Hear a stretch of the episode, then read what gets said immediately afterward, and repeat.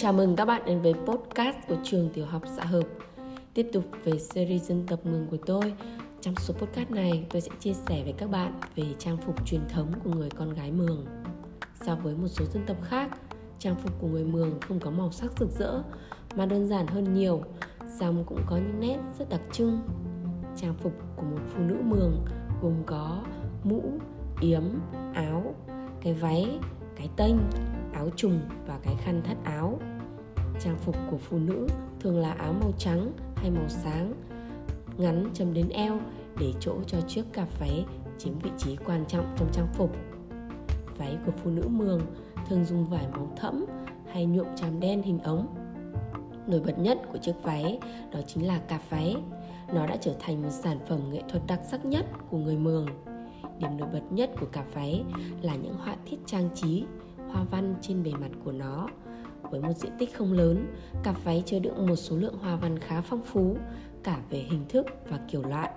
Cặp váy được chia thành 3 phần, gọi là rang trên, rang dưới và cao.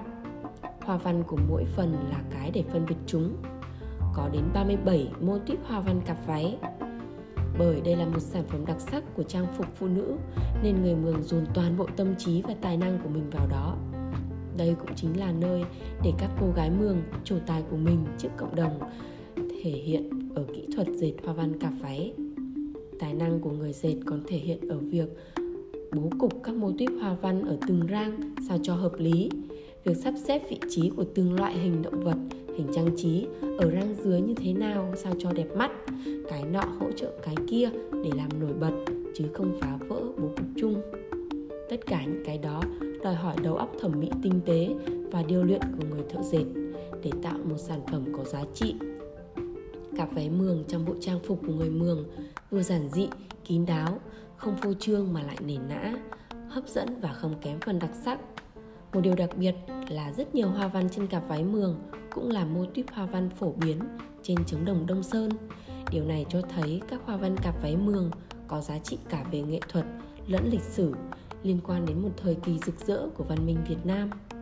Trong trang phục của người phụ nữ Mường, ngoài những nét đặc sắc của hoa văn, cặp váy thì chiếc khăn trắng quấn trên đầu người phụ nữ tuy rất đơn giản nhưng cũng mang một ý nghĩa sâu sắc.